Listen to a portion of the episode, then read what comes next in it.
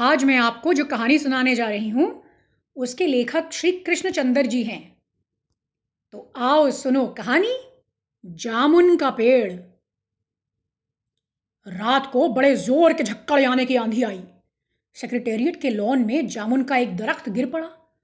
सुबह जब माली ने देखा तो उसे मालूम पड़ा कि दरख्त के नीचे तो एक आदमी दबा पड़ा है। माली दौड़ा दौड़ा चपड़ासी के पास गया। चपड़ासी दौड़ा दौड़ा क्लर्क के पास गया। क्लर्क दौड़ा दौड़ा सुप्रिटेंडेंट के पास गया और सुप्रिटेंडेंट दौड़ा दौड़ा बाहर लॉन में आया। तो क्या देखता है कि मिनटों में गिरे हुए दरख्त के नीचे दबे हुए आदमी के गिर्द मजमा इकट्ठा हो चुका था। अरे बेचारा, जामुन का पेड़ कितना फलदार था, एक क्लर्क बोला। इसकी जामुन कितनी रसीली होती थी ना? दूसरे मस्खरे क्लर्क ने कहा।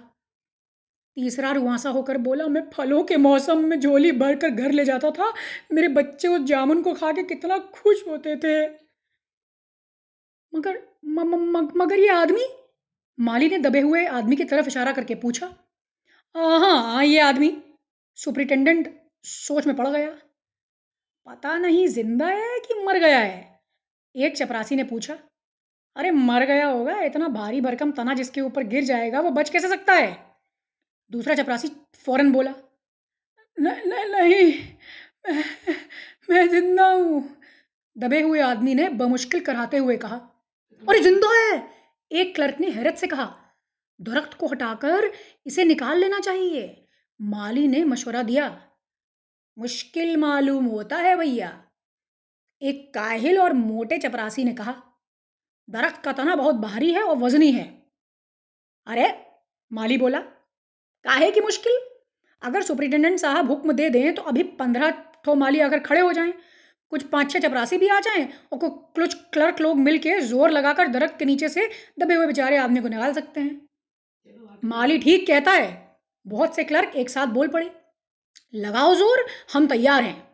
एकदम बहुत से लोग दरख्त को काटने पर भी तैयार हो गए और ठहरो ठहरो, सुप्रिटेंडेंट बोला, मैं अंडर सेक्रेटरी से मशवरा लेकर आता हूँ सुप्रिटेंडेंट दौड़ा दौड़ा अंडर सेक्रेटरी के पास गया, अंडर सेक्रेटरी डिप्टी सेक्रेटरी के पास गया, डिप्टी सेक्रेटरी जॉइंट सेक्रेटरी के पास गया और जॉइंट सेक्रेटरी चीफ सेक्रेटरी के पास गया। चीफ सेक्रेटरी ने जॉइंट सेक्रेटरी के लिए कुछ संदेशा भेजा, उससे कुछ कहा। जॉइंट सेक्रेटरी ने डिप्टी सेक्रेटरी से कुछ कहा। डिप्टी सेक्रेटरी ने अंडर सेक्रेटरी से कुछ कहा। एक फ़ाइल बनकर तैयार हो गई और अब वो फ़ाइल उस दरख्त की और उसके नीचे दबे आदमी की धीरे धीरे सेक्रेटेरिएट में चलने लगी। फ़ाइल चलती रही चलती रही चलती रही। इसी में आधा दिन गुजर गया। दोपहर को खाने पे दबे हुए आदमी को गिर्द बहुत भीड़ जमा हो गई। लोग तरह तरह की बातें कर रहे थे। कुछ मनचले क्लर्कों ने मामले को अपने हाथों में लेना चाहा और यह फैसला किया कि वह हुकूमत के फैसले का इंतज़ार नहीं कर सकते। उसके इंतज़ार किए बगैर ही दरख्त को खुद से हटाए, हटाने को तैयार थे। इतने में सुप्रिटेंडेंट फ़ाइल लिए भागा भागा आया, बोला, अरे भाई, हम लोग इस इस पे खुद खुद से नहीं कर सकते। हम लोग वाणिज्य विभाग से संबंधित हैं और यह पेड़ जो है, ये दरख्त का मामला है, वो कृषि विभाग के कब्जे में है। इसलिए मैं इस फ़ाइल को अर्जेंट मार्क करके कृषि विभाग को भेज रहा हूँ। वहाँ से जवाब आते ही इसको हटवा दिया जाएगा। अगले दिन कृषि विभाग से जवाब आया कि दरख्त हटवाने की ज़िम्मेदारी तो भाई वाणिज्य विभाग की है, इसीलिए उन्हीं को लागू करनी चाहिए। यह जवाब पढ़कर वाणिज्य विभाग को बड़ा गुस्सा आया। उन्होंने फ़ौरन लिखा कि पेड़ों को हटवाने या न हटवाने की ज़िम्मेदारी कृषि विभाग पर लागू होती है। अब कृषि विभाग और वाणिज्य विभाग में आपस में छिड़ गई जंग। शाम को आवाजाही जवाबों की चलती रही। फाइनल जवाब था कृषि विभाग का कि हम इस मामले को हॉर्टिकल्चरल डिपार्टमेंट के सुपुर्द कर रहे हैं, क्योंकि यह एक फलदार दरख्त है। इसलिए, और एग्रीकल्चरल डिपार्टमेंट सिर्फ़ अनाज और खेती बाड़ी के मामले में फैसला लेना चाहता है और उसका अधिकार वहीं तक सीमित है। जामुन का पेड़ एक फलदार पेड़ है, इसलिए पेड़ हॉर्टिकल्चर डिपार्टमेंट के अधिकार क्षेत्र में आता है। रात हुई। रात को माली ने दबे हुए आदमी को दाल भात हालाँकि खिलाया, हालाँकि लॉन के चारों तरफ़ पुलिस का पहरा था कि कहीं लोग कानून को तोड़ के अपने हाथ में ना ले लें। और दरख्त को खुद ही वहाँ से हटाने की और उसे काटने की कोशिश ना करें। मगर एक पुलिस कांस्टेबल ने जिस, जिसने माली को देखा था, उसको थोड़ी सी दया आ गई। उसको लगा कि चलो कोई बात नहीं, इस माली को जाने देता हूँ, वो बेचारा इस दबे हुए आदमी को थोड़ा दाल भात खिलाएगा तो पुलिस का पहरा होने के बावजूद भी माली अंदर जाकर उस आदमी को धीरे धीरे दाल भात खिलाता है और साथ में कहता है कि तुम परेशान बिल्कुल मत हो। कल ही तुम्हारा केस जो है वो आगे बढ़ेगा। सुनने में आया है कि तुम्हारी फ़ाइल अभी भी चल रही है। उम्मीद है कि कल तक फैसला हो जाएगा। दबा हुआ आदमी कुछ ना बोला। माली ने पेड़ के तने को गौर से देखकर कहा, हैरत गुजरी कि तना तुम्हारे कूले पर गिरा। अगर कमर पर गिरता तो तुम्हारी रीढ़ की हड्डी तो टूट जाती।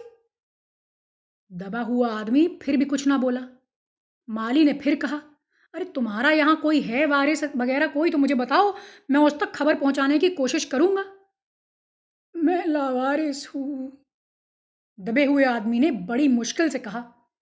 माली ने अपना अफसोस ज़ाहिर किया और आगे बोला कि चलो, अब मैं जाता हूँ, कल मुलाकात होगी। तीसरे दिन हॉर्टिकल्चरल डिपार्टमेंट से जवाब आ गया कि बड़ा कड़ा जवाब है ये। जो जवाब आया और जवाब थोड़ा व्यंग्यपूर्ण भी था। हॉर्टिकल्चरल डिपार्टमेंट का सेक्रेटरी अदबी मिजाज का था। उसने लिखा था, हैरत है, इस समय जब दरख्त उगाओ स्कीम पर बड़े पैमाने पर काम चल रहा है, हमारी सरकार काम कर रही है, हमारे मुल्क में ऐसे ऐसे सरकारी अफसर मौजूद हैं, जो कि दरख्तों को काटने की सिफारिश कर रहे हैं।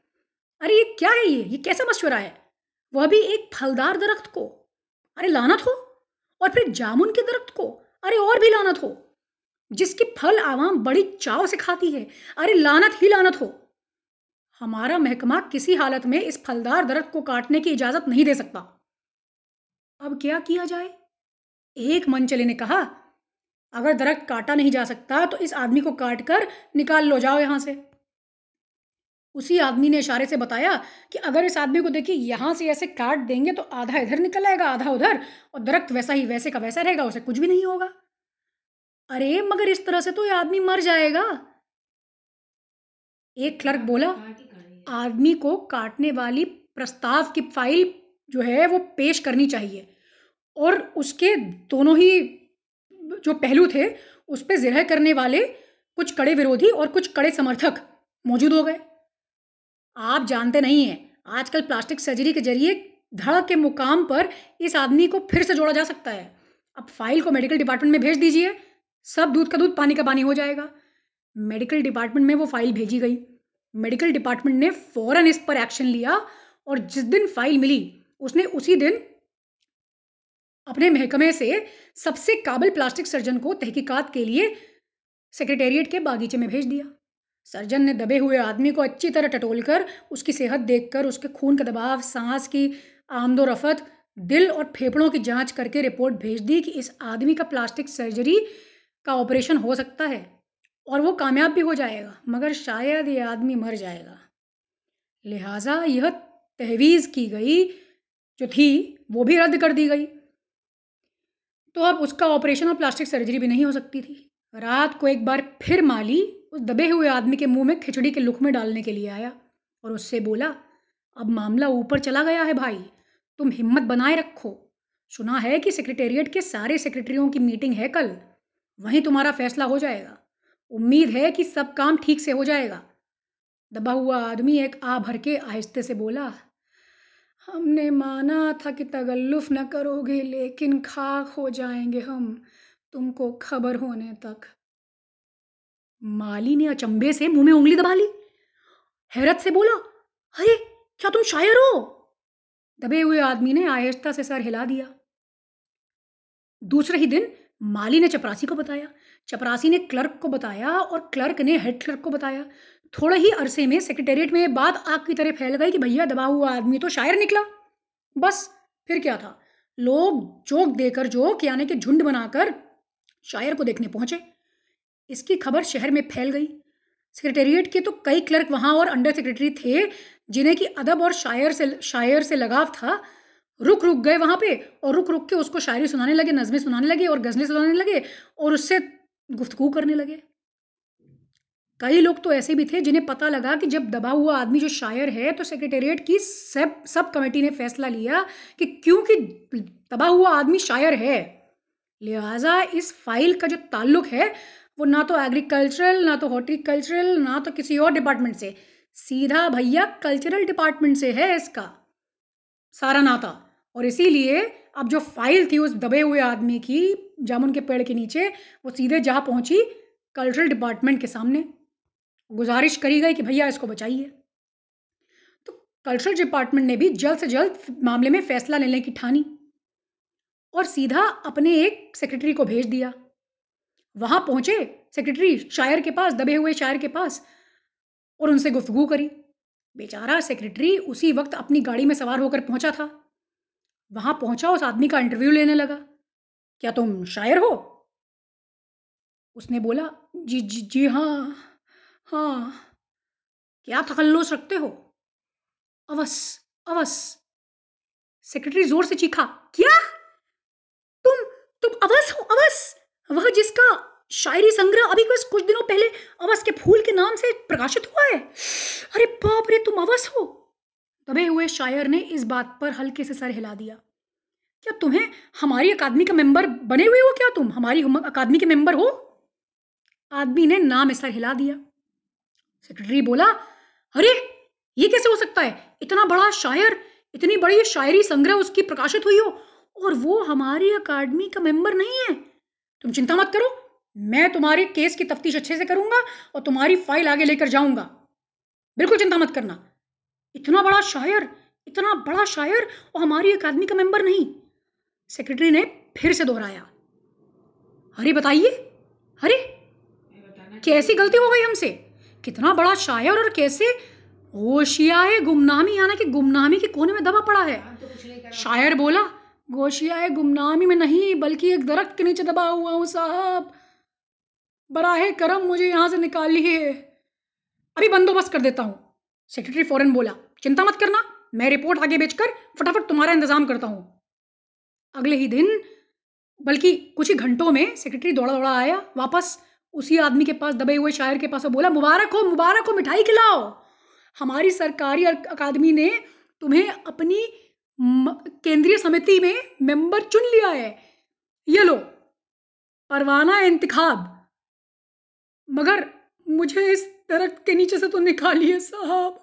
दबे हुए आदमी ने एक बार फिर गुजारिश की।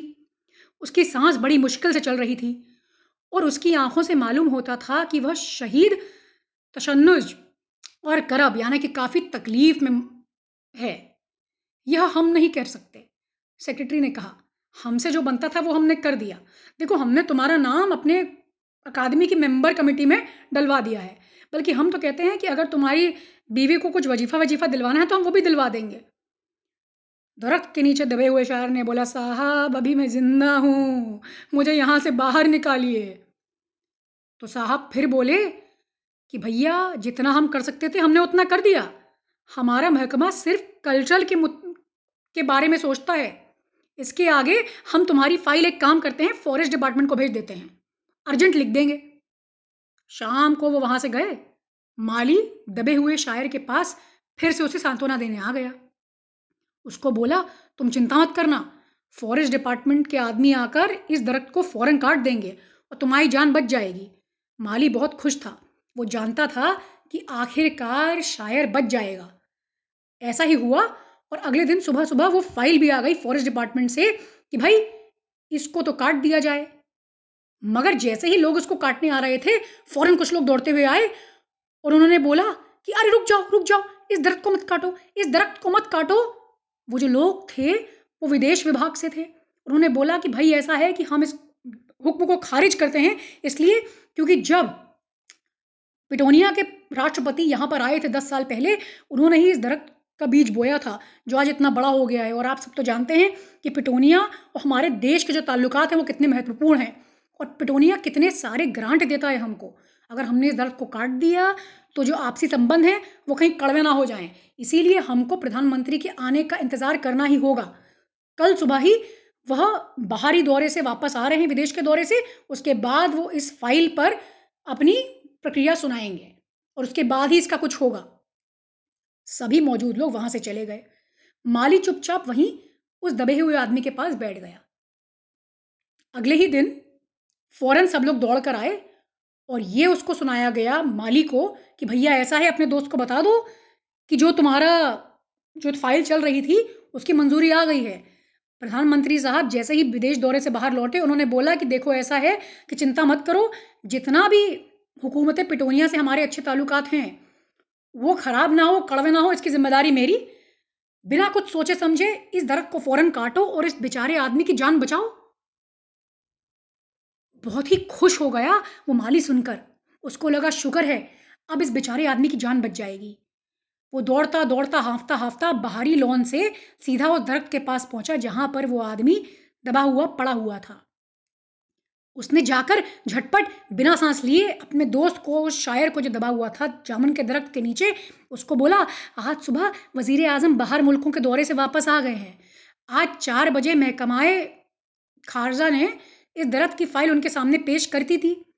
जो वह फैसला लिया गया वो यह था कि भाई, तुम्हारा जो पेड़ है ये जिसके नीचे तुम दबे हुए हो, ये काटा जाएगा। वज़ीर आज़म ने दरख्त को काटने का हुक्म दे दिया है। तुम सुने कि नहीं? तुमने सुना कि नहीं? वज़ीर आज़म ने इस दरख्त को काटने का फैसला दे दिया है।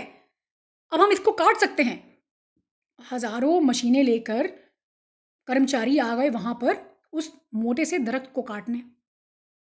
रात हो चुकी थी तो इसलिए वो उस रात उसको काट नहीं पाए। सुबह सुबह ये नतीजा निकला कि अगले सुबह सुबह वो आकर उस दरख्त को काटेंगे। माली रात भर उस आदमी के पास वहीं बैठा रहा, उसको दिलासा दिलाता रहा। जब सुबह हुई तो एक बार फिर सब लोग अपने आरी और हथौड़े और कुल्हाड़ियाँ लेकर दरख्त के पास पहुँचे। एक बार फिर माली ने उसको बोला, तुमने सुना ना? उठ जाओ, अब तुम्हारे सब कष्ट दूर हो जाएँगे। वज़ीर आज़म ने दरख्त को काटने का हुक्म दे दिया है। तुम्हारी फ़ाइल मुकम्मल हो गई है। उन्होंने सारी ज़िम्मेदारी अपने सर पर ले ली है। चिंता मत करो। अरे सुनते हो? अरे सुनते हो? आज तुम्हारी फ़ाइल मुकम्मल हो गई है। वहाँ खड़े सुपरिटेंडेंट ने शायर की बाजू को हिलाकर कहा, माली और सुपरिटेंडेंट एक दूसरे को खड़े होकर देख रहे थे। उन्होंने एक बार फिर उस आदमी की बाजू हिलाई, मगर शायर का हाथ सर्द था। आँखों की पुतलियाँ बेजान थीं और चीटियाँ की एक लंबी कतार उसके मुँह में अंदर जा रही थी। उस दबे हुए शायर की, उसकी ज़िंदगी की फ़ाइल भी मुकम्मल हो गई थी।